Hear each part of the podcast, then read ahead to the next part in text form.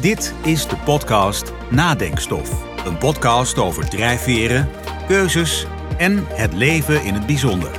Nadenkstof zet aan tot nadenken. Joost Hezels praat met Monsieur de Korte, bisschop in het bisdom Bos.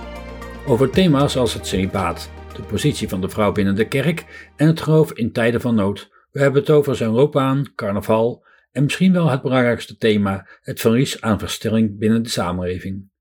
Veel plezier met dit gesprek.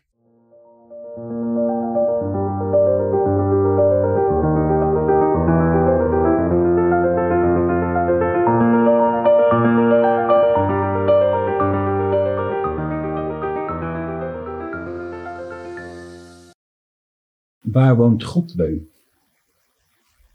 Waar woont God bij mij? Dat is wel een hele boeiende vraag. God woont uh, natuurlijk allereerst in de hemel, zeggen we. Hè? Dus God overstijgt de schepping. En dan gaat u vragen, waar is de hemel? Maar dat is... Maar, maar bedoel was meer van, uh, u bent bisschop, uh, neem ik, dat is een herder neem ik aan. hoop ik wel te zijn, ja, ja, een bruggenbouwer. Nee, dus, dus God, God, God is degene die, die, die de werkelijkheid overstijgt, hè? Als, als schepper. en wat wij kennen, wat wij zien, is schepping. En tegelijkertijd belooft hij ook met zijn geest uh, heel dicht bij ons te zijn. En voor mij is Gods openbaring in Christus heel belangrijk. Dus kijk, God is altijd groter dan we kunnen denken en vermoeden. Uh, maar het mooie van het christelijk geloof is dat hij uh, in de persoon van Jezus zichtbaar is geworden. En dus we hebben een heel raar godsbeeld. Christen hebben een raar godsbeeld. Dus die hele grote majesteitelijke God van de Bijbel is tegelijkertijd heel klein geworden en is mens geworden en tot in de dood met ons solidair geworden. Dat vind ik zo indrukwekkend uh, toen, ik, toen ik zelf met het christelijk geloof mee bezig ging in mijn studententijd. Dat dat eigenlijk de portée is van, uh, van het christendom.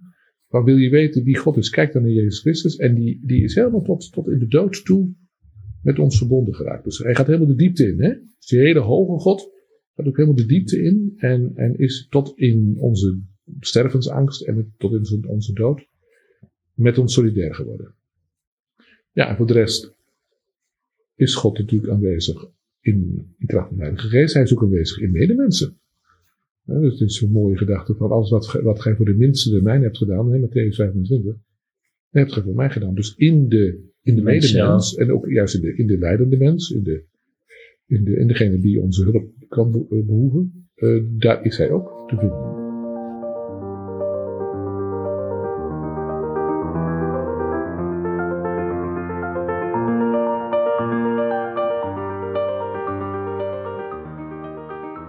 U heeft geschiedenis gestudeerd.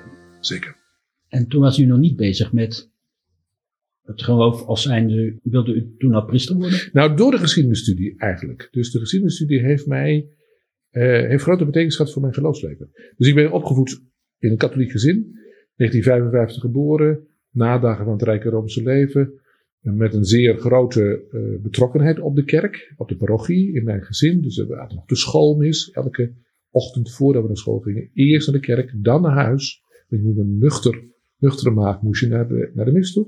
Dan het ontbijt en dan weer terug op een drafje naar de school toe. Uh, zo ben ik opgevoed.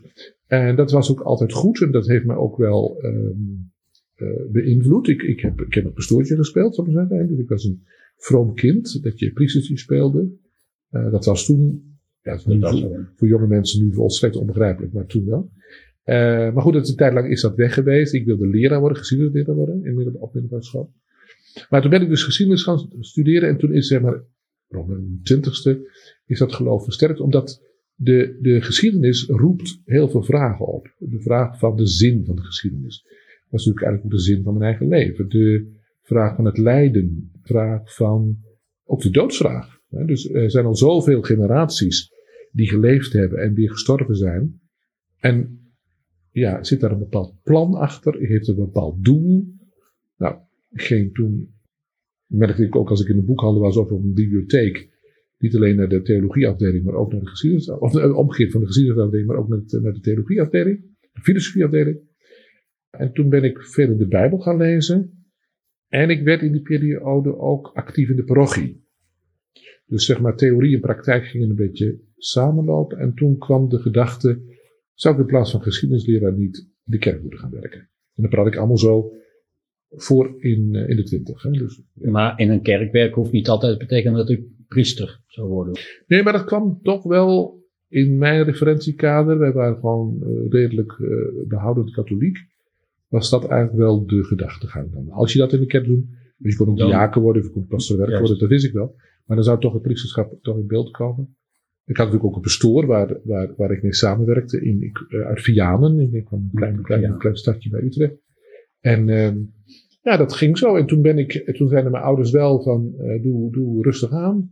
Maak je geschiedenisstudie af. Dan kun je altijd toch nog weer leraar worden. Terugvallen op, op die studie. En dat was toen in de jaren uh, 70, 80 ook heel gemakkelijk. Hè. Je kon twee studies achter elkaar doen. Dan ben ik echt wel een een voorrecht mens hoor. Dat je gewoon twee academische studies kon doen. Uh, zonder dat het allemaal heel veel extra kosten met zich meebracht. En, um, maar mijn ouders die steunden dat. Dus ik heb mijn geschiedenisstudie afgemaakt. En toen heb ik uh, tussen 80 en 87 de televisiestudie gedaan. En de priesteropleiding ook gedaan. En dat was intern in Utrecht? Ja, dat was uh, intern in Utrecht op het Ariënsconflict. Dus kanaal Willebrands had in 1979 dat opgericht. Er waren drie panden in, de, in het centrum van de stad. Met kleine huisgroepen. Maar één, één instituut met drie, drie verschillende huisgroepen. En um, ik ben ook in dat huis blijven wonen. Dus ik ben gewijd in 87. En toen ging een van de huispriesters ging weg. Toen vroeg de kardinaal Simonus mij om, um, om, om als jonggewijde op die, in die huisgroepen te, blijven wonen. Ik was natuurlijk wat ouder. Dat ik al geschiedenisstudie had, achter de rug had. Dus ik was toen al 32. Ja, klopt. En toen werd ik ook benoemd tot pastor van de kathedraal. Van de, van de Sint, van de, van de Sint, dan zeg ik. Van de Utrechtse. Van de Utrechtse kathedraal, dus van de Catharina. En, uh, en mocht ik ook van kardinaal Simonus uh, studeren. Maar dat was, uh, dat was eigenlijk een, een heel mooie, mooie, mooie combinatie van, ook weer van, van, van jong priester zijn, jong pastor zijn in de binnenstad van Utrecht uh, een huisgroep leiden van, op de priestenopleiding en de proefschrift. was wel zwaar. Goed, ik was jong en, um, uh, en je hebt als priester geen gezin. Ja. Dus je kon het dan uh, realiseren. En ik ben dus gepromoveerd in 1994. Toen was ik 39. U zegt, u heeft geen gezin. Mist u zoiets als een gezin? Nee, kan ik niet zeggen. Ik ben nu 65. Hmm. En ik heb eigenlijk nooit, wat dat betreft, een grote crisis gehad. Wel dat ik, want toen was ik nog politiekandidaat, toen mijn zus. Ik heb een broer en een zus en mijn zus kreeg haar eerste kindje. Toen kwam het wel heel dichtbij dat ik nooit vader zou zijn als ik die priesteropleiding zou afmaken en, en, en mij voor de priesterwijding zou, uh, zou aanbieden. Maar dat heeft niet een grote, grote crisis veroorzaakt. Nee, want ik, heb, ik ben wel erg betrokken op het gezin, met name van mijn zus. Dus ik heb twee, ik heb uiteindelijk vier nichtjes. Twee van mijn broer, twee van mijn zus. Die hebben allemaal weer kinderen. Dus daar ben ik wel op betrokken. Dat is wel het mooie van een priester. Dat je, het lijkt me zwaarder om celibatair te leven als je geen uh, mooie of goede familiebanden hebt. Geen naaste familie, dat je alleen bent. Ja, want je, kijk, je, je kunt alleen maar celibatair leven op een gezonde manier als je toch ook goede vrienden hebt en, en wat familierelatie. Kijk, celibataat betekent niet eenzaamheid, hè? maar het, nee. het betekent beschikbaarheid uh, voor God en voor, voor, voor de naaste, voor de kerk. Maar geen enkel mens kan gelukkig leven zonder, zonder vriendschappen. En die, en die vriendschappen zijn natuurlijk, ja, die zijn er in een gezin vanaf de opvoeding gegeven. Tenminste, als het goed is, hè. Er zijn natuurlijk ook heel veel families die uit elkaar liggen, maar in ons, in ons geval is dat niet het geval. En ik heb uh, vooral intensieve band toch wel met het gezin van mijn zus. En uh, ja, daar ben ik heel dankbaar voor. En protestantisme hebben ze er wel voor gekozen om een dominee mag, mag trouwen. Kijk daar vanuit uw uh, oog niet jaloers op? Of? Nee, nee, nee, nee. Ja, dat, kijk, het is een hele discussie in onze kerk, hè, of dat zeker voor seculieren, dus voor wereldheren, voor bisdompriesters, dat celibaat uh, nodig is. Kijk, voor, voor, voor regulieren, voor mensen die in een klooster leven, is het vanzelfsprekend. De evangelische raden van armoede en, en, en zuiverheid, ja. in dit geval, en, en, en, en gehoorzaamheid, die horen erbij. Je zou, er is een hele discussie, moet je dat handhaven? Kijk, bijvoorbeeld de oud-katholieken hebben dat al, volgens mij in de vorige eeuw, voor de Tweede Wereldoorlog losgelaten, de, de oud-katholieke priesters. Ehm, en die discussie speelt nog steeds. steeds ja. Of met name, speelt met name de vraag: zou je naast celibateerde priesters ook een andere categorie priesters kunnen hebben die wel een gezin hebben? Dat is eigenlijk een discussie op dit moment in onze kerk. Dus dat je een, twee, een soort niveau krijgt. nou, dat zou dan geen, hoeft geen, niet, niet een niveauverschil te zijn, maar wel dat, dat je twee soorten hebt. Je hebt dus de celibataire priester en je hebt de gehuwde priester. En die zouden, zijn allebei priesters, zouden allebei ook dan. eh, maar, maar dat is op zich op dit moment helemaal in de, onze kerk niet een thema wat, wat snel. eh nee, maar ook niet wat snel tot verandering zal leiden. Kijk, als er iets verandert, dan is het dat punt van die viri probati, zoals dat deftig heet. Hè. Dus dat zijn dan de beproefde mannen die een huwelijksleven hebben van, van een heel stabiel huwelijksleven. En die zouden dan gewijd worden. En dat heeft bijvoorbeeld gespeeld, misschien heb je dat meegekregen, nog vrij recent met de Amazone-synode. Dus je hebt in, eh, in Rome is een grote synode geweest over het Amazonegebied. Daar zijn nauwelijks priesters, dus er wordt heel weinig Eucharistie gevierd, er zijn heel weinig sacramenten bediend. En toen was de vraag, zou je dan niet met die, bijvoorbeeld de hoofdonderwijzer van de school of de arts, hè, net zo'n bepaald gezag Ja. in een dorp, eh, die tegelijkertijd dus ook een beproefd huwelijksleven hebben, zou je die niet kunnen wijden tot. Nou, Paus Paus heeft eigenlijk de aanbeveling die gedaan is, eh, niet overgenomen. Dus hij heeft op basis van de aanbeveling heeft hij een, een eindtekst geschreven. Dat heet een apostolische exhortatie deftig, dus een, een, pauselijke aansporing. Maar hij doet het helemaal niet. En de meest positieve interpretatie daarvan is dat de paus zegt, laat het gesprek over het thema maar doorgaan. Dus hij neemt de aanbeveling niet over, hij wijst de aanbeveling ook niet af, maar hij laat de discussie doorgaan. En ik denk dat dat zo zal blijven. Dat zijn natuurlijk thema's die in onze kerk blijven. Dat geldt ook voor de, voor de vrouwen in het ambt. Dat is ook van die, in alle christelijke gemeenschappen blijft dat een thema wat speelt. En eh, ik vermoed dat dat gewoon ook eh, in onze geloofsgemeenschap, in de katholieke gemeenschap, maar ook in de protestantse gemeenschappen, zal blijven. Want die vrouw in de kerk, dat leeft ook, heb ik eh, Ja. gemerkt. Zeker? Ik had aangekondigd dat ik u ging interviewen. En toen kreeg ik van een, van mijn volgers te horen. Mijn vrouw is vrouwelijke priesteres of priester. Ik weet niet hoe je dat precies noemt. En dat is ook een onderwerp wat zou moeten spelen. Ik denk, ik neem het mee. Nou, zelf. kan, zij kan denk ik, ja, ze zal pas de werker, Als- ja, pas werkster zijn. Of, ja, zij heeft een, een wijding gekregen in de oud-katholieke kerk of in de Anglikaanse kerk. Want daar zijn natuurlijk wel vrouwelijke priesters. Ik weet niet wat precies haar kerkelijke achtergrond is. Maar in onze kerk eh, is dat niet en zie ik dat ook, ook voorlopig niet gebeuren. Ja, dus er is, eh, ja, God, de toekomst, ik zeg altijd, de toekomst is open. Hm. De toekomst is contingent, zeggen filosofen.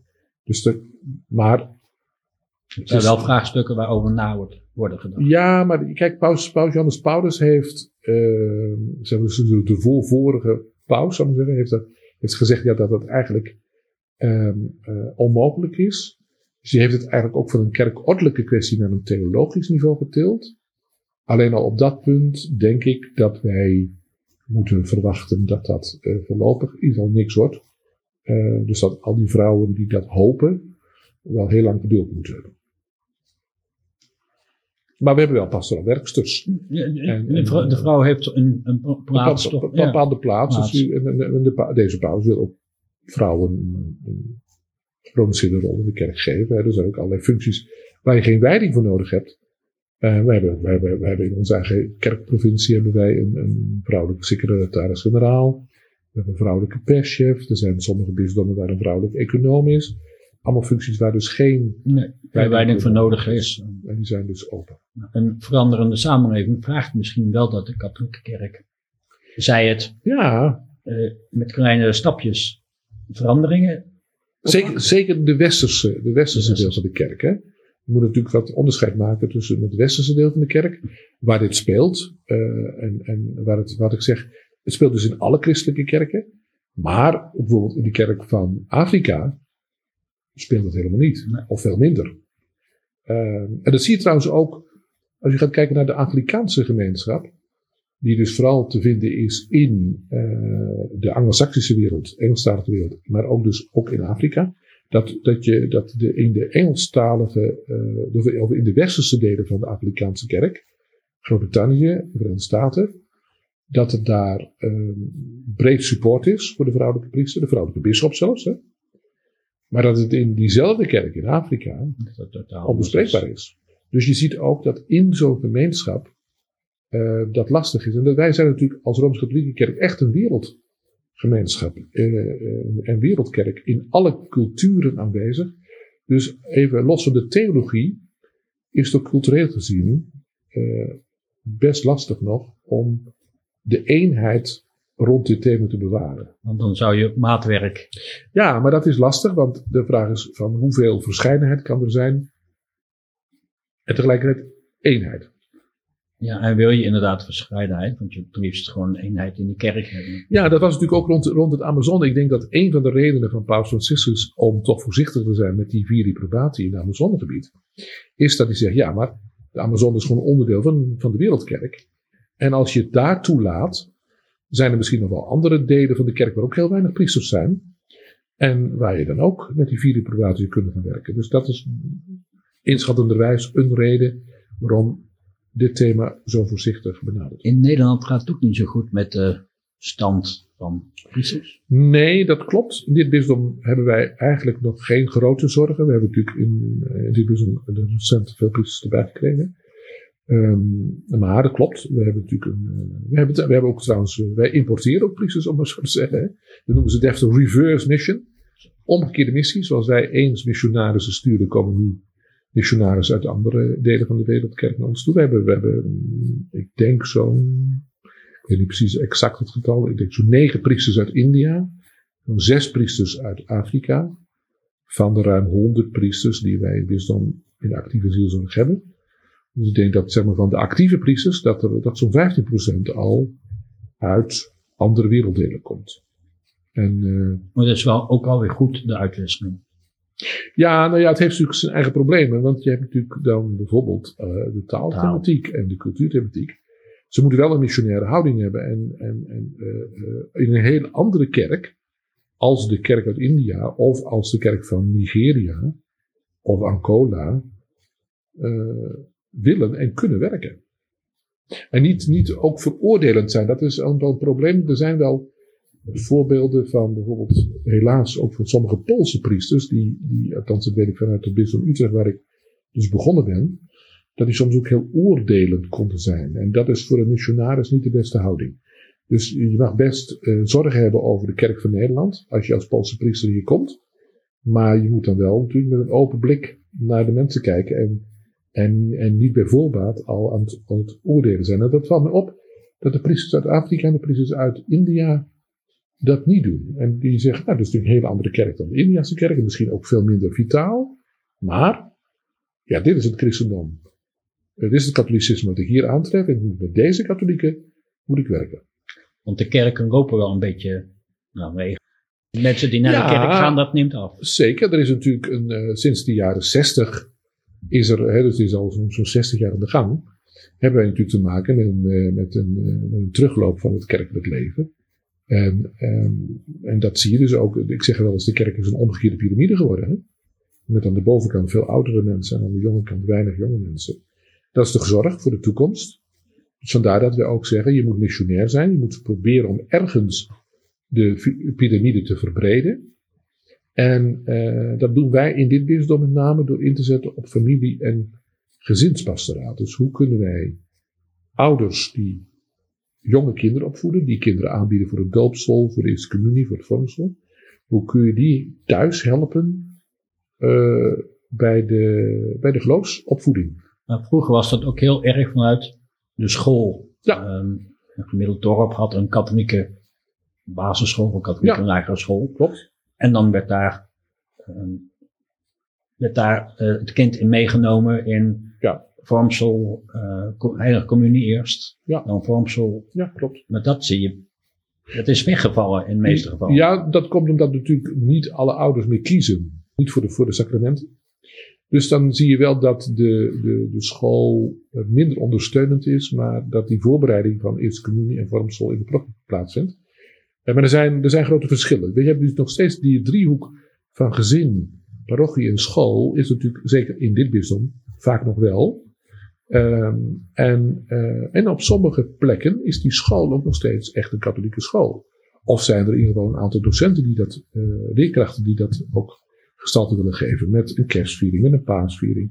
Soms zullen ze ook helpen ehm, bij eerste communie en vormselvoorbereiding. Maar dat gebeurt steeds minder in de klas. En dat heeft te maken met het feit dat het, dat het maar uh, minder, soms minderheden zijn. Ja. Die nog bewust kiezen voor die sacramenten.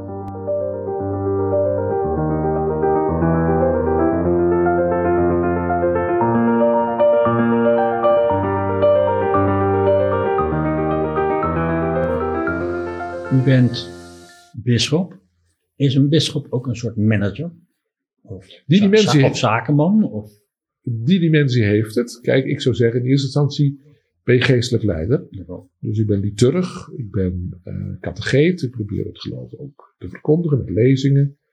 Um, dan heet je heel mooi, heet een priester, of een bisschop ook pontifex, hè? Dus bruggenbouwer, mensen verbinden, dat is niet altijd gemakkelijk, want Um, zeker in de recente tijd was er natuurlijk veel polarisatie in de Nederlandse kerk. Dat is er nu nog wel, maar is wat meer onderhuids. Maar ik probeer dan toch bruggen te bouwen. Maar je hebt natuurlijk ook die dimensie van, uh, nou ja, zakenman is niet het goede woord, maar wel, uh, er zit ook een economische kant aan. Hè? ondernemer is misschien beter dan. Ja, nou ja, althans, er gaat geld in om. Dus uh, elke, elke, elk bisdom en ook elke prochie heeft natuurlijk een begroting. En gelukkig hebben wij heb ik een hele goede econoom en hebben we ook penningmeesters in onze parochie. Maar de bisschop blijft ook voor de financiën eind, eindverantwoordelijke. Maar goed, wat ik zeg, ik heb een heel goede econoom. We hebben ook in, het, in de staf een goede jurist. Dus de economische en juridische zaken, die kan, kan ik ook uitbesteden aan, uh, aan mensen die er echt voor gestudeerd hebben. Maar altijd uh, ja, in, uh, met een eindverantwoordelijkheid. En uh, dat geldt dus ook voor, uh, voor, voor het bestuur en voor de financiën. Dus je bent, ja, je, bent, je, hebt heel veel, heel veel op. petten op. Maar gelukkig doen we het samen. Dus, hè, dus de staf bestaat ook een vicaris-generaal. Um, dus we hebben wat dat betreft, uh, en trouwens hier er werken zo'n 30 mensen. Die, uh, die samen met mij doen. Ik bedoel, maar dat geldt überhaupt voor een groot business als het business bosje. Je kunt alleen maar natuurlijk in teamverband de dingen realiseren. Iedereen heeft zijn eigen kwaliteiten, zijn eigen, uh, zijn eigen mogelijkheden. En gezamenlijk kun je dan heel veel werk verzetten en het nodige doen. Want u woont in het bisschoppelijk paleis. Ik woon hier, ja. En woont u, daar, woont u hier alleen? Ja, ik woon hier alleen. Dus als de kantoren gesloten zijn, dan ben ik hier alleen. Dit is mijn woonkamer. In dit, maar ook in dit hele pand alleen? Ja, dat wil zeggen, nou ja, kijk, u hebt dat pand gezien als u aankomt. Dat Ja. is natuurlijk ook kantoor. Ja, En daar werken 30 mensen. Maar dit gedeelte waar we nu zijn, dat is echt. dit is mijn privégedeelte. Ja. ja. Maar goed, ik- kijk, ik heb in dit huis natuurlijk deze werkkamer, een keuken, een slaapkamer en een badkamer. Dat is eigenlijk wat ik nodig heb voor, eh, om te leven. De rest van de, van de ruimtes, die zijn voor een deel, horen ze wel bij het bisschopshuis, maar kunnen ook gebruikt worden Dat, voor vergaderingen als het nodig mag zijn. Dus daar daar ben ik vrij gemakkelijk. want het is op, op zich een mooie woonkamer. Het is een, Dit is een fantastische ruimte. Dit is is een ruimte van 8 bij 8. Dus met boekenkasten, mijn, mijn, mijn, de hoge tafel waar we nu aan zitten. Maar ook de, de, de, de lage tafel, het bureau. Alles in één ruimte bij elkaar. Dan heb ik aan de overkant van de gang nog een andere kamer met een aantal boeken. Eh, maar dat is eigenlijk wat, eh, wat, wat in dit grote eh, pand, en wat officieel nu nog in, in Den Bosch het Bisschoppelijk Paleis heet, Ja. is, is, eh, zijn de privéruimtes. want, want is dat officieel niet meer? Nou, ik ben meer dat ik, ik gebruik liever de Anglo-Saxische benaming van, van bisschopshuis. hè. Dus als je gewoon kijkt naar Engeland of in de Verenigde Staten, hebben ze een bisschopshuis. Nou, Ja, dat is, dat is eigenlijk veel, eh, moderner dan. moderner dan een Parijs. Maar hier in Den Bosch vinden ze het toch wel mooi dat de bisschop in het bisschoppelijk paleis woont. Aan de parade. Aan de parade. Ja, zoals in Utrecht de aartsbisschop woont aan de Malibaan. Zo woont de bisschop van Sint-Bos aan de parade. En onder, ehm, Onder de rook onder van de rook Sint-Jan. van de Sint-Jan. Nee, het is fantastisch. Dus ik heb elke ochtend heb ik om half negen de augustieviering. Eh en ik ben binnen twee minuten ben ik van, van hier in de sacristie. Nee, dat is echt heel gunstig. En dat, eh, daar ben ik ook wel van bewust. En, eh, en nu met de, met, de, met de coronapandemie hebben wij de livestream. En valt mij op dat ook de dagelijkse missen heel goed bekeken worden. Dus Mensen hebben in tijden van nood het geloof weer harder nodig dan in tijden dat het iets ja, Eh, dat vind ik gaat? goed. Ja, je, je, bedoel, ik, ik hoop dat mensen ook de, danken als er dingen mooi zijn in het leven. Eh, maar ze zeggen wel nood dit bidden. Nou, nood dit ook vloeken natuurlijk. Maar ik merk wel dat de livestream in ieder geval van dit Jan ontzettend goed bekeken wordt. Dus zo'n dagmis, daar zijn zo'n 30 mensen bij vanochtend, live. Maar als ik vanavond kijk, dan hebben er soms uh, 200 mensen, uh, of nog meer, die viering thuis uh, ook bekeken. En de, en de vieringen van het weekend zijn natuurlijk door honderden mensen worden bekeken. Dus dat is, gelukkig hebben wij in deze crisis de techniek die ons helpt om toch met mensen in contact te blijven. Ja, zeker. Ja. U heeft dus geschiedenis gestudeerd. Ja. En toen bent u ook uh, seminair gegaan. Nee, seminarie. Ja, seminarie. seminarie. Ja, wij, ah, wij noemden het in Utrecht convict. Hè? Convict. Je hebt, dan, je hebt dan twee modellen in de kerk. Je hebt het, wat we noemen het Duitse model. Dat is een convict. Een leefgroep en studeren aan de universiteit. En je hebt het grootsemiнаrie, dus het Franse model, waarbij wonen en studeren in één pand plaatsvindt. En dat is hier in de bos? Dat is hier in de bos, met het Sint-Janscentrum, ja. Had u een bepaalde ambitie toen u daaraan begon? Nee, dat wil zeggen, ja, ik wilde priester worden. Maar ook in, die, in het priesterschap kun je omhoog? Dat blijkt. Maar, maar dat, dat, dat, dat, is het probleem, of het probleem, dus misschien helemaal vanuit de evangelie zelfs helemaal geen probleem. Je kunt uh, daar niet voor solliciteren. Dus het, is, uh, het overkomt je. Dus je wordt voor. Ik heb nooit hoeven te solliciteren. Ik heb altijd, ben ik gevraagd om de dingen te doen. Maar om daar te komen, hebt u moeten, misschien moeten netwerken? Of? Nee, ja, voor zover ik weet niet. En nee, althans, ik heb het niet bewust gedaan. Kijk, ik had, uh, als, ik, als ik dat ga analyseren, had ik het vertrouwen van bischop uh, van Simonus, van kardinaal Simonus dat heeft ertoe geleid dat, dat ik in ieder geval pastor werd van de kathedraal en dat ik ook later rector ben geworden van de priesteropleiding. Maar dat komt omdat een bischopje uh, dat gunt. Hè? En, uh, en de andere benoemingen die zijn natuurlijk waarschijnlijk wel met um, instemming of zelfs met, met, met de nodige gesprekken in Rome. Zijn die, ik ben hulpbischop geworden van, de kardinaal. Uh, in, in, uh, in 2001. En in 2008 werd ik bisschop van Groningen-Leeuwarden. En in 2016 werd ik bisschop hier in het Bos. Maar daar heb ik niks aan kunnen doen. Dus je hoort om je heen verhalen. En je weet dat er mensen van alles nog wat bespreken. In de wandelgangen hoor je dat dan, hè? Dat is allemaal. Ja. Uh, maar dat je, je, je kunt daar niet voor solliciteren. Het gebeurt je, het overkomt je. En ik moet zeggen, ik was ik was eigenlijk wel, uh, heb ik ook al meerdere keren verteld, ik was eigenlijk best uh, geschrokken van het feit dat ik een keer hulpbischop werd. Dus ik was deken in Zwolle. Uh, zo, dat is helemaal zo'n tussenfunctie hè, tussen pastoor en bischop in. Nou, daar was ik gelukkig en ik, ik, deed dat graag. En de verantwoordelijkheid van het bisschopschap kwam dus in 2001 als hulpbischop van de kardinaal toch in beeld beetje nog in de luwte gelukkig. Mm. Hè? Je kunt nog even oefenen, ja. zou ik bijna zeggen. Oefenen. En, uh, en toen werd ik in 2008, dat vond ik eigenlijk een hele mooie benoeming, werd ik bisschop van Groningen. Ik kende Groningen wel een beetje vanwege de priesteropleiding, dat er ook de Groningse studenten waren opgeleid. Dus ik kende een aantal priesters al van het Groningse bisdom. Klein bisdom, 80 kerken, 100.000 gelovigen, dus dat het overzienbisdom. En toen kwam in 2016 kwam die, hele, die nieuwe vraag van wilt u bisschop worden van, van Den Bosch? want de paus heeft u benoemd. de, Nuncius komt dan, de paus van komt dan naar, uh, die kwam naar Groningen toe met die benoemingsbrief. Nou ja, dat gonste ook al een tijdje. Ik was er niet helemaal door verrast. Maar, is toch weer een, ik was toen al 60. is toch weer een uitdaging om van het kleinste bisdom, in, in getal althans, van 100.000, naar een bisdom te gaan met 260 kerken en ja, dat is een, iets ander verhaal. Een miljoen gedoopten. Ja. Maar goed, ik ben nu al bijna vijf jaar hier en ik moet zeggen, omdat ik al zo veel goede medewerkers heb, um, gaat het nog steeds goed. Gaat een bisschop met pensioen? De bisschop, niet, niet, niet, de titel, hè? die blijft u houden ja, uiteindelijk. Ja, ja, je bisschop moet met 75 zijn ontslag aanbieden bij de paus. Dus ik mag nog tien jaar mee.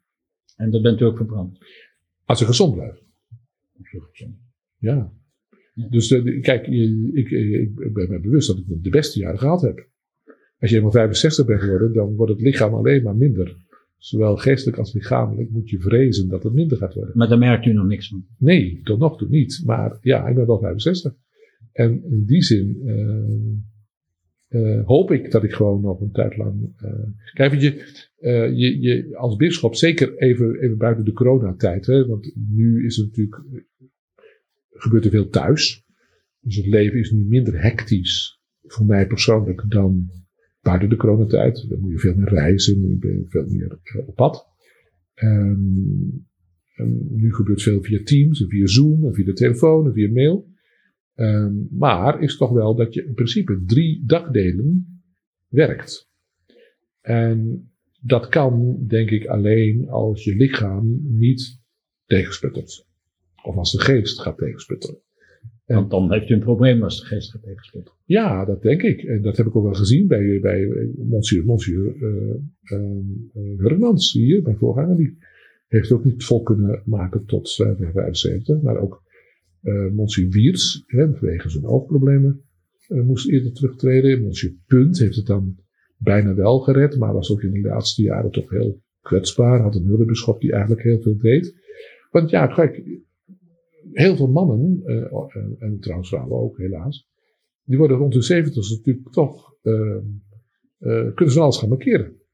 En om dan toch drie dagdelen per, per dag te werken, kan dan veel worden. En dat is ook, bestaat ook de mogelijkheid, als je ziek wordt, kun je vervroegd bij de paus verzoek indienen om, om eerder naar pensioen te gaan. Maar diezelfde paus, die is ouder als 75. Ja, die mag, uh, die is al 84 en paus Franciscus. Oh. Maar dat geldt als voorrecht van de bisschop van Rome.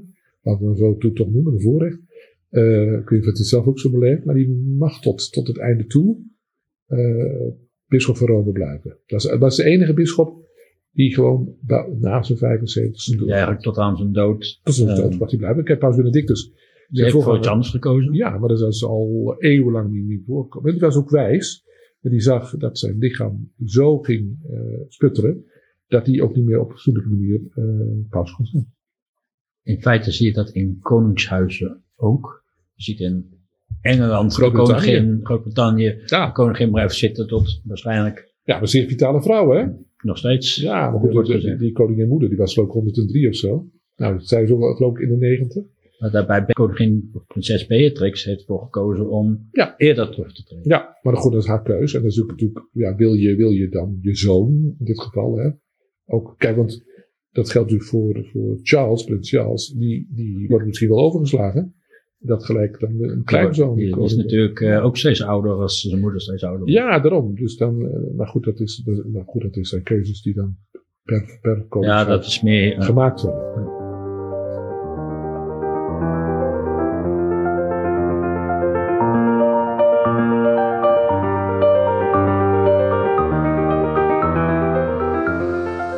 Hoe ziet u de wereld momenteel? Ja, de wereld is in de greep natuurlijk van de coronapandemie. Uh, alle, alle, alle landen hebben ermee te maken. Uh, de ene land meer, de andere land minder. Um, Heeft de katholieke kerk daar last van? Natuurlijk heeft de katholieke kerk daar ook last van. Maar is dat ook een groot onderwerp, thema nu in?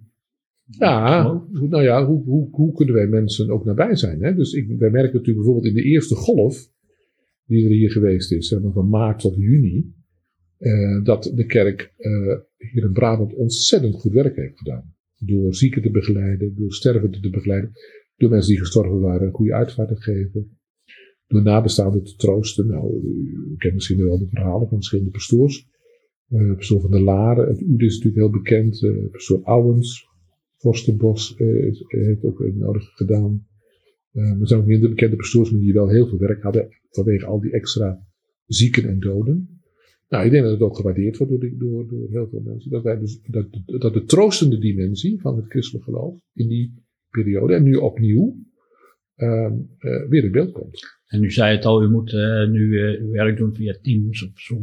Ja, en dat geldt ook voor de kerk. Want de kerk, we, we mogen maar 30 mensen hè, per viering binnenlaten. In de, in de eerste periode hebben we zelfs een aantal maanden zonder gelovigen gevierd. Hè. Dat is alles alleen, stream, alleen maar via de livestream. Dus, dus, uh, dus heel veel mensen, ja, de, wat ik zeg, de techniek helpt. We kunnen mail sturen, we kunnen uh, uh, weekberichten sturen. Ik, ik heb zelf um, een aantal woorden van mijn moeder geschreven. Ik zit nu al op dag 18. twaalf in de eerste golf. Nu heb ik er alweer zes geschreven, of zeven zelfs al, uh, in de tweede golf. Dus ik probeer de gelovigen te bereiken via wat ik dan noem woorden van bemoediging, brieven van bemoediging. De eerste twaalf heb ik in een boekje uitgegeven, het Lied van Brabant.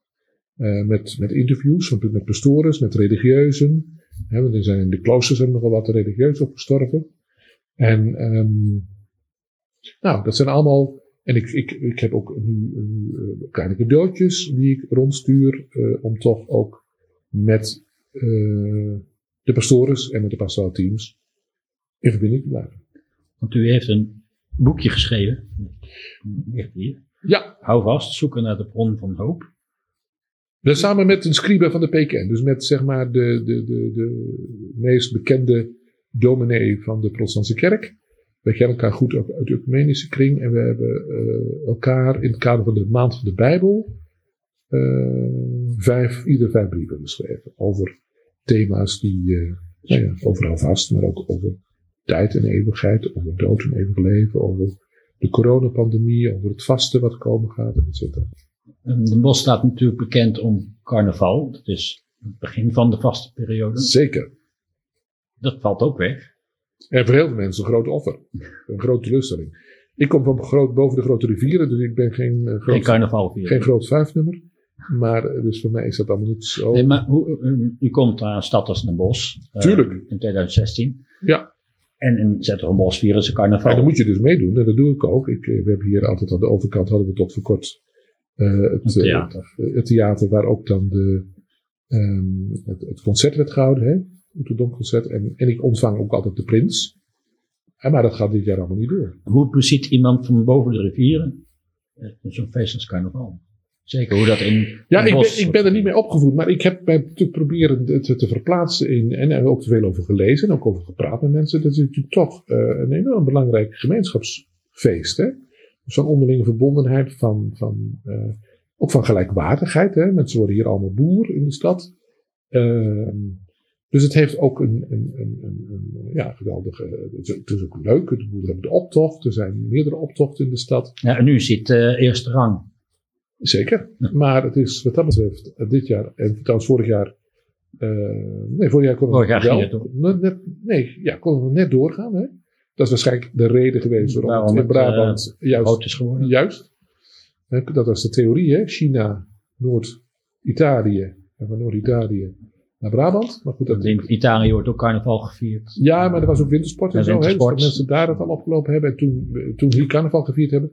Althans, dat is de theorie, Dat is de van, de theorie. Eerste, van de eerste golf.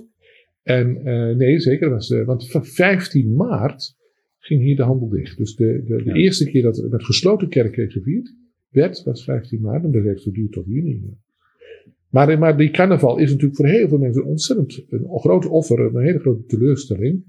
Um, maar goed, persoonlijk ben ik daar niet mee opgevoed. Dus ik, ik, voor mij blijft het toch, uh, blijft het toch wat, wat minder, uh, een minder groot offer. Wij kennen in, in, in mijn parochie alleen maar vastenavond. Dus uh, in Vianen, dat is maar 50 kilometer hier vandaan, hè, hadden wij op, op dinsdagavond, de dinsdag voor als woensdag, mochten we er altijd kiezen. Of poffertjes, of pannenkoeken, of wafels. Maar dat was veel meer huiselijk. Huiselijk. En voor de rest was helemaal niks. En dat is geen optocht, dat überhaupt geen feest. Maar dat, dat is misschien ook wel mooi dat het uh, klein is, een huiselijke kring. Ja, zo werd althans in, in, in, in, zeg maar in katholieke kring boven de grote rivieren het gevierd. Uh, dat je wel de overgang maakte naar de Aswoensdag. En dan was er nog één keer uh, een extra lekkere maaltijd voordat de boetetijd begon en voordat de vaste tijd begon. Ingetogen katholicisme. Katholicisme. In plaats van het grote. Ja, ja, wat in katholieke streken natuurlijk zo altijd zo is. En dat is hier, nou ja, we hebben hier natuurlijk geweldige. Ik zit hier vlak bij de, bij de Korte Putstraat. Eén groot gegons. En, Ja, heeft u daar eh, veel last van? Nee. Nee, maar je hoort het wel. Dus je hoort dan de hele dag, of de hele middag moet ik zeggen, want het begint eigenlijk pas middags. Hè. Dus middags en s'avonds hoor je dat gegons. Maar ik mag niet zeggen dat het nou heel veel overlast geeft. Integendeel. Wat wel overlast geeft zijn natuurlijk de, uh, de, het vuil op straat. Maar de gemeentereiniging is hier heel erg actief. En heel vroeg. Er wordt heel goed geschropt en er wordt heel goed geveegd. Uh, om alles uh, wat dan op straat terechtgekomen is, om dat weer van de straat weg te halen. Vaste tijd in crisistijd. Het is het 17 februari en wij zeggen nu 40 dagen tijd, wat meer dan vast alleen. Hè. Het gaat ook over gebed, het gaat ook over rechtvaardigheid. Uh, we lezen altijd het evangelie uh, uit Matthäus, uit de bergreden, waar het gaat, dat Jezus spreekt over vaste aalmoezen geven en gebed. En die horen bij elkaar. Dus je, je jezelf iets ontzeggen, geld wat je overhoudt, weggeven aan een goed doel om er iets goeds mee te doen. Ook je gebedsleven in die periode op weg naar het paasfeest versterken. dat zal allemaal denk ik blijven. Dat is, dat is gewoon de, de, de uitdaging voor, voor de periode naar het paasfeest toe. Wat is voor u het mooiste feest binnen de katholieke kerk? Is Ja, ik zou zeggen, kijk, eh, voor mij toch wel eigenlijk wel Pasen. Maar ja, goed, je kunt ook zeggen, zonder, zonder kerstmis geen Pasen, want Jezus moet wel geboren worden. Uh, maar zonder de opstanding geen hmm. kerk. Ja, dus, de kerk gaat over de opstanding. De opstanding van Christus. Dus als Christus niet was opgestaan, was er ook nooit, was nooit ook zijn geboorte gevierd.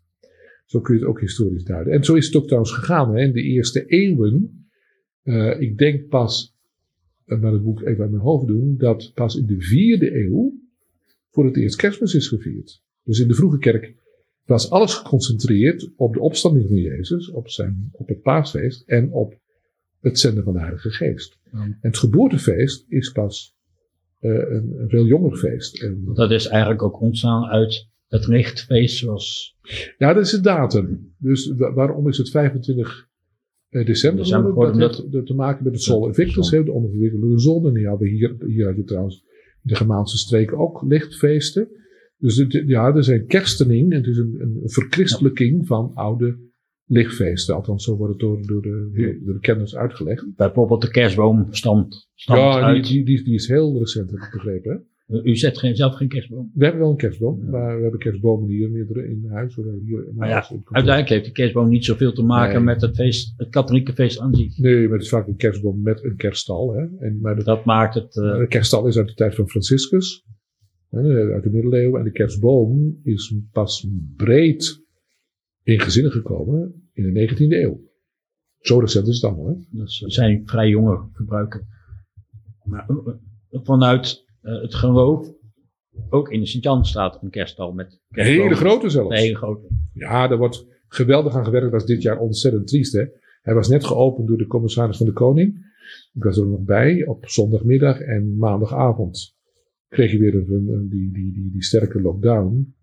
En, uh, en was allemaal weer dicht. En hij staat er nog steeds.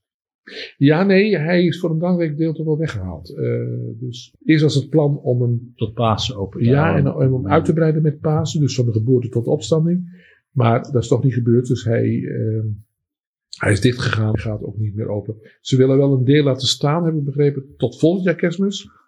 En dan hoeven ze alleen de beesten weer terug te zetten. Hè, want er zijn iets van 100 opgezette dieren. Uh, staan erin en uh, dan hoeven ze volgend jaar minder te bouwen. Want het is een hele groep ik dacht een ploeg van 25 mannen die vanaf september tot december bezig is om die hele, die hele toestand op te bouwen. Mijn vader loopt op de dinsdagmiddag door de kerk als surveillant. Ja. En die vertelt dan altijd de mooie. Ze zijn weer begonnen, je hoort slagen, behoren. Ja, er is een hele, hele bouwgroep die dat doet. Eh, van, van handige mannen die, die daar helemaal de zaak opbouwen. Ik ben heel erg van de verstilde kathedraal. Dus ik kom die tijd nooit, nooit in. Nee, dus nu, nu is hij heel verstild. Op dit moment zijn er weinig mensen in de kathedraal. Want de, de, stad ligt natuurlijk plat vanwege de coronamaatregelen zijn de, bijna alle winkels dicht. Er komen veel minder mensen naar de binnenstad ook. Hè?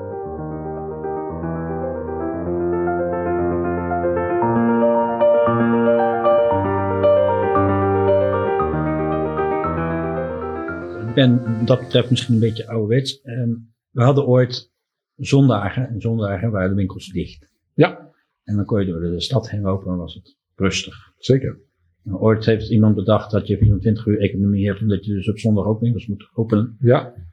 En dan was die verstilling weg.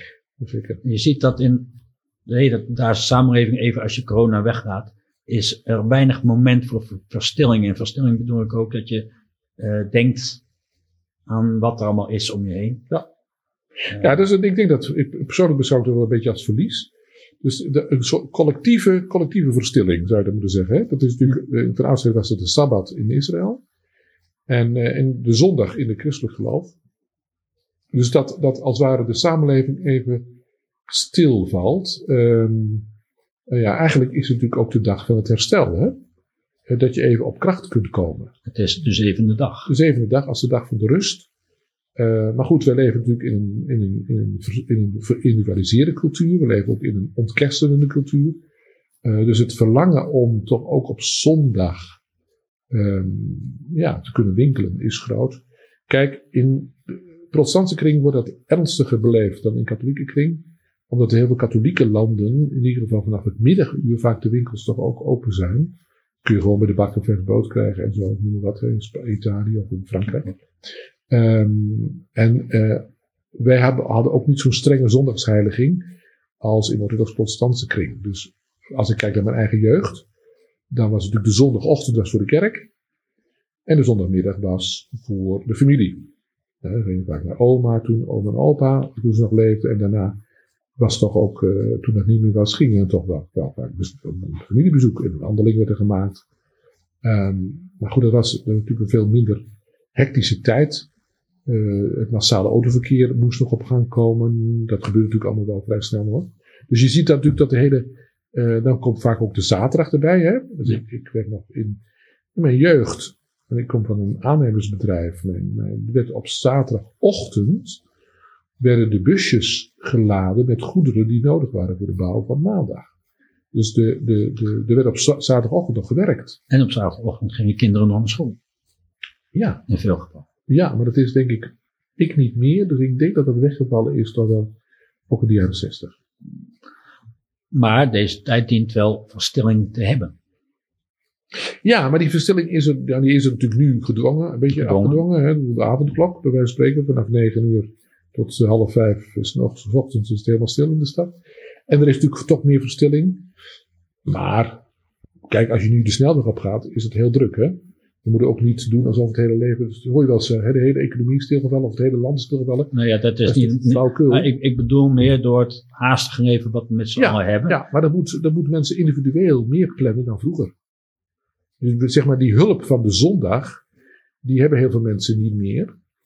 Uh, en trouwens, dan, dan is het, uh, dus de, de, de hectiek dat het allemaal maar doorgaat, is natuurlijk vaak uh, groot aanwezig. En dat is, ja, dat is, dat is denk ik een verarming van de samenleving, maar dat heeft te maken met, wat ik zeg, ontkerstening en individualisering. Ja, dat is ook mensen iets doen, wat we niet tegenhouden. Mensen doen het op hun eigen. Nou ja, daar wordt wel over nagedacht. Hè? Hoe verhoudt zich nou individu en gemeenschap? Is in de afgelopen decennia de slinger niet te veel doorgeslagen richting het individu?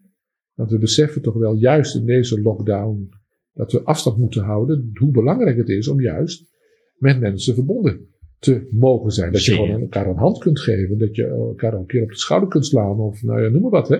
Dat je überhaupt niet bang hoeft te zijn voor de ander. Omdat die ander je potentieel zou kunnen ziek zou kunnen maken. Nou, dus de, we zijn natuurlijk principieel. Dat is een christelijke visie. Maar volgens mij is het een veel bredere visie. Uh, uh, ook mensen met andere levensovertuiging. Sociale wezens. Hè. We, alleen op de wereld redden we het niet. Nee, we kunnen niet anders. Dus we zijn, we zijn verbonden met elkaar, gelukkig maar. En juist nu nu dat we afstand moeten houden, wordt de pijnlijkheid daarvan uh, ook weer extra beseft. Dat is geheel waar. Ja, denk ik. Hè. Als u door de, door de Sint-Janskathedraal heen loopt, met wat voor intentie loopt u door de kerk? Nou ja, ik loop er eigenlijk bijna alleen doorheen als ik uh, uh, de mis ga vieren. dus dan dan loop ik naar de sacristie of ik loop bij een hoogfeest. Hebben we een, hoge, een, hebben we een processie naar het altaar toe.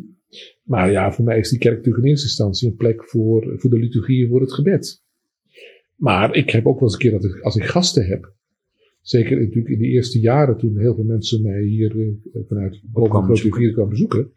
Dan, ja, nou, nou, lopen we even naar de kathedraal toe en dan loop je te kijken naar een prachtig gebouw uh, met een grote cultuurhistorische betekenis natuurlijk ook. Hè.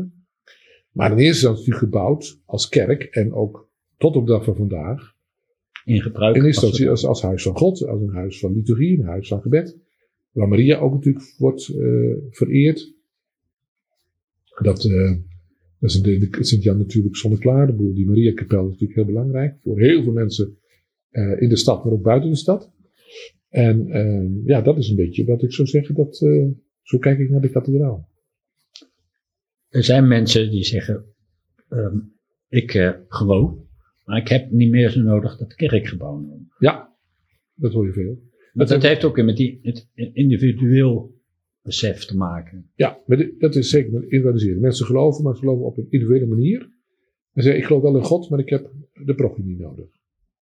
Dat breekt ons natuurlijk wel op, want kerk zijn veronderstelt gemeenschap. Ja. dus als je niet meer samenkomt, dat is kerk. Uh, dan, dat is kerk. Hè? Dus, dan, dan, dus als mensen allemaal als losse atomen, zou ik bijna zeggen, hun geloof beleven, ja, dan heb je geen kerk. En dat is het probleem wel. Hè? Dus het is, uh, maar ik denk toch wel dat heel veel mensen ook nu de betekenis uh, van de kerk toch.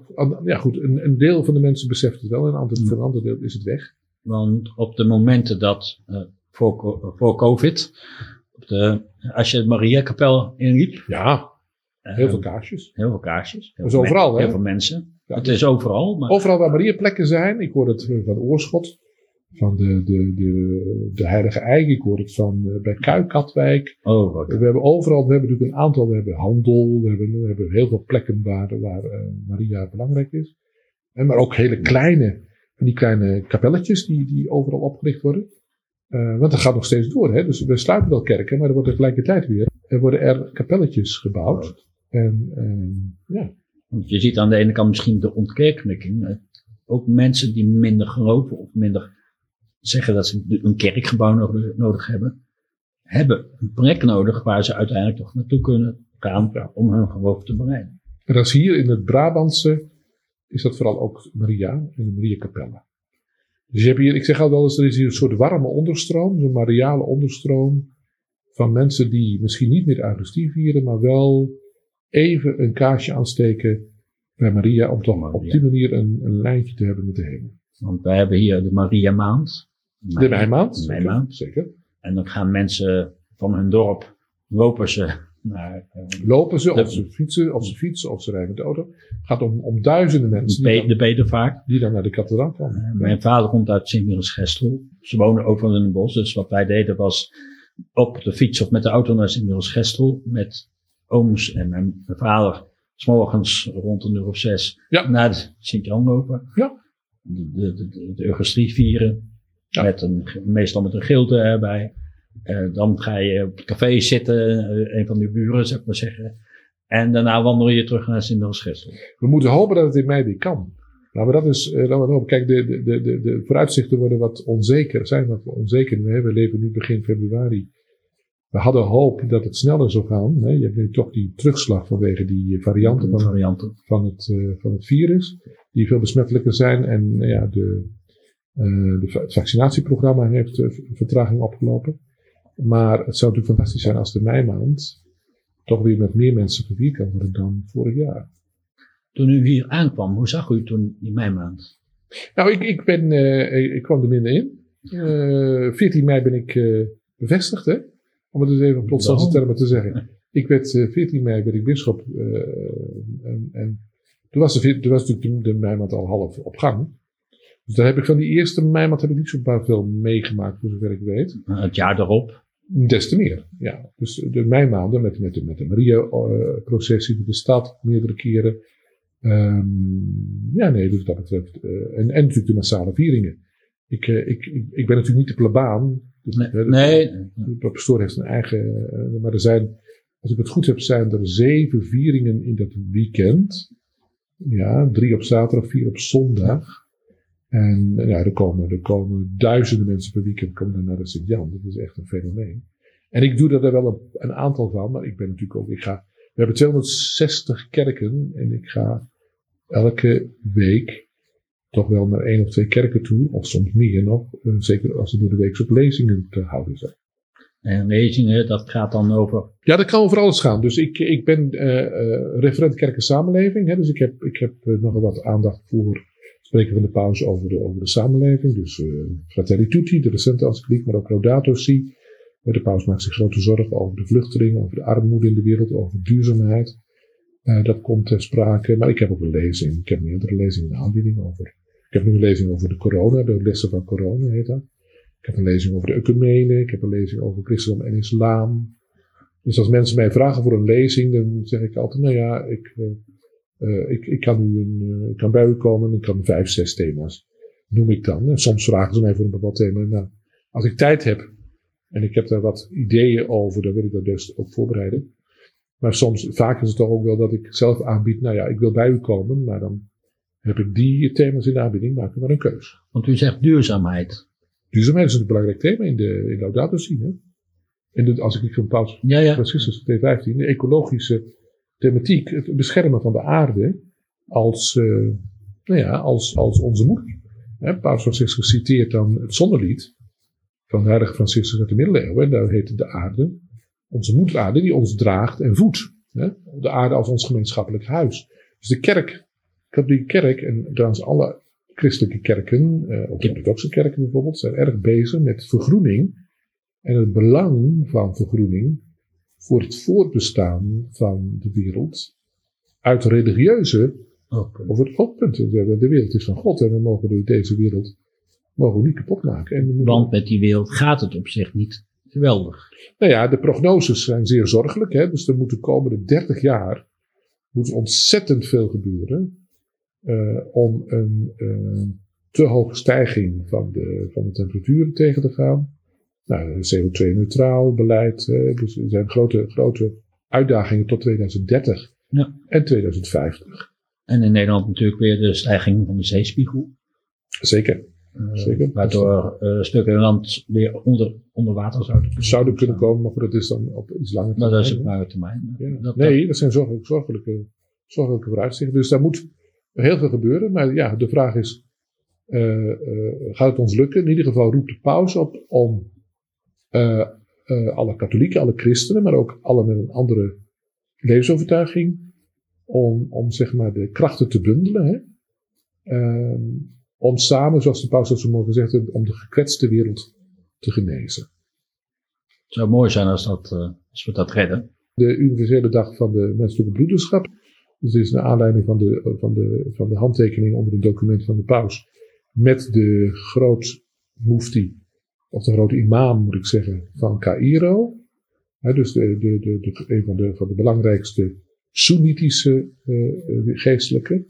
En um, uh, nou, dat is dus iets van wat ook Paus Franciscus in Fratelli Tutti benadrukt. We zijn allemaal broeders en zusters. We hebben allemaal één vader die ons geschapen heeft. Allemaal kinderen van één vader. Dus in die zin horen we principieel bij elkaar en moeten we ook de maatschappelijke uitdagingen die er zijn gezamenlijk aanpakken.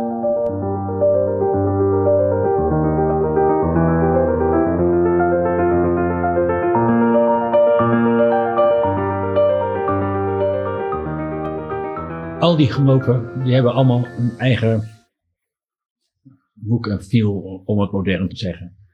Maar we zijn, u zegt ook, we zijn allemaal gelijk. We hebben allemaal dezelfde vader. Ja, dus op scheppingsniveau is er een fundamentele eenheid. Tegelijkertijd zijn er meerdere politieke en levensbeschouwelijke en godsdienstige stromingen. En op godsdienstig niveau gaat het na die schepping uiteen. Want ja. waar bij ons uh, Jezus centraal staat. centraal staat, is het een ander geloof, is Jezus een profeet ja, die het verhaal ja. zijdelings in komt wandelen. Ja, het, bij, de, bij de islam. Bij, bij de, de islam, is natuurlijk Isa is een belangrijke profeet. Nee, dus we hebben, we hebben dus, we hebben dus wel uh, uh, de opdracht om zo goed mogelijk samen te werken. Maar tegelijkertijd hebben we over de, de inhoud van het godsgeloof wel meningsverschillen. En dat mag ook. Als je elkaar maar niet uh, de hersenen slaat, zou bijna wat modieus zeggen. Nee, dus het belangrijk, kijk, we hebben, dat hebben we natuurlijk geleerd. Um, dat je alleen maar tot geloof kunt komen in Jezus zonder geweld. En alleen maar in volle vrijheid en in, in gewetensvrijheid. Maar helaas zien we dat geweld nog wel. Ja, en ook tegen christelijke priesters. Of... Ja, nou ja, kijk, wij hebben natuurlijk zelf als christenen ook een hele slechte staat van dienst. we hebben het als ja. katholieke protestanten. Maar gelukkig hebben wij de ecumenische beweging de laatste eeuw. Dus je kunt zeggen, nou, binnen het wereldchristendom is er ontzettend veel ten goede gekeerd. En, uh, en uh, praten we niet meer over, over ketters en over papen, maar over broeders en zusters. Hè? Uh, en tegelijkertijd zie je dat nou, ze zeggen wel eens, we gunnen de islam een verlichting. Hè, zoals wij in, in de Westen de 18e eeuwse verlichting hebben gehad. Ik zeg wel eens, ik gun de islam ook een ecumenische beweging. Dat kunnen we optrekken met... Shiiten en Soenieten, dat die onderling elkaar leren waarderen. Want ja, dat vergeten we, dat, ook, dat, daar weer meerdere stromingen in zijn die ja. elkaar ook naar het leven staan. Ja, maar het is vaak gekoppeld aan politieke en, en, en, en economische uh, omstandigheden. Kijk maar naar de strijd tussen Iran en Saudi-Arabië. Daar heb je natuurlijk uh, nou, het, het, het, het, het Soenitische uh, Saudi-Arabië, het Shiïtische Iran. dus daar loopt, loopt geloof en politiek en economie lopen helemaal door elkaar heen. Uh, maar goed, uh, dat was in het christendom natuurlijk ook. Er was ook nooit godsdienst in rein cultuur. Altijd gekoppeld met, met politieke belangen, met sociaal-economische uh, verhoudingen. Nou, maar dat we wel leren om in ieder geval de spirituele krachten die er in de wereld zijn, ook, ook het humanisme, mm. ook het boeddhisme, het, ook het hindoeïsme, om die, en dat kan ook, om op je maatschappelijk gezien samen te werken. Kijk, hoe je het geheim van God benadert, en uh, als je als christen geloven wij dat God de drie ene is. En dat blijven we ook verkondigen. Dat is ook de opdracht om zoveel mogelijk mensen met die boodschap te bereiken. Maar dat is een boodschap die alleen maar in vrijheid kan worden aanvaard en die ook in zonder geweld moet worden gebracht. Nou, als we dat vasthouden, en als andere godsdiensten ook vasthouden, geen geweld en altijd gewetensvrijheid, dan kan er niet zoveel fout gaan een mooie afsluiting. Graag gedaan. Dank u wel. Heel graag gedaan.